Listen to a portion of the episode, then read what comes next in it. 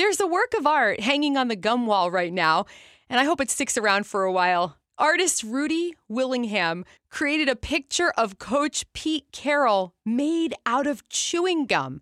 And you can go to Seattle and see it if you so choose right now. Choose so you get it. Ha ha ha. Okay.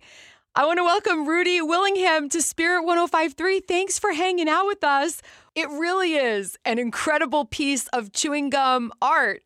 I seriously love it. What inspired you to do this for Coach Carroll? I used to love watching him smack gum on the sidelines and wondering how many packs of gum he went through every game. And I felt like it kind of embodied his kind of like childlike spirit on the sidelines. Yeah. So when he retired, I was kind of thinking, how can I pay tribute to this amazing coach?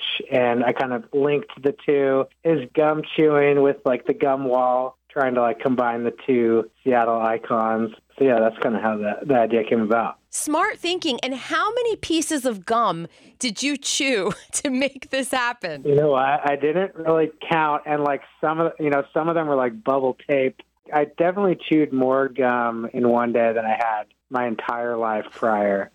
Um, yeah, I think it was close to like a hundred dollars worth of gum. So Wow. jaw, I couldn't move my jaw for a couple uh, days afterwards, and my I couldn't really taste anything. My taste buds had been like burned off. I mean, Um, wow. You took one for the team, Rudy. And what has the response been like? It's been really good. I mean, I think it's very unexpected. I don't think anyone's seen uh, art made out of chewed gum before. So it's a mix of that's disgusting and that's beautiful. I concur. Do you know if Coach Carroll has seen it? I don't know if he's seen it. I hope he has.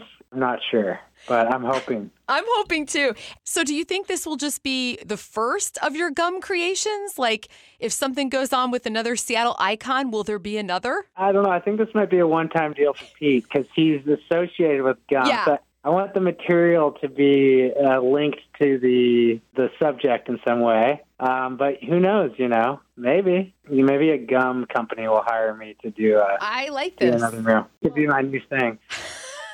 Good luck to you, Rudy Willingham. Thank you so much for hanging out with us on Spirit 1053. Thank you.